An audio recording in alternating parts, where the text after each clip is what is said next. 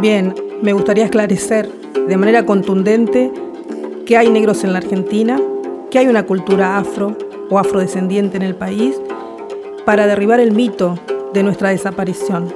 Me parece importante que sepan, que asuman, que acepten que la influencia africana en nuestro país fue y es importantísima y podemos advertirla en muchos aspectos de la cultura y de la sociedad de nuestro país. Las comunidades africanas existen y no solo físicamente, sino también en términos simbólicos y culturales.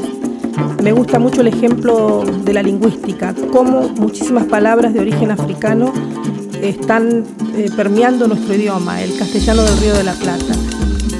Hay infinidad de ejemplos, pero podría nombrar algunas como batuque, tamango, tata, mina, bujía, mucama, ¿sí? marote, tata, etcétera, etcétera. Palabras que usamos diariamente casi sin darnos cuenta que estamos hablando en una lengua africana.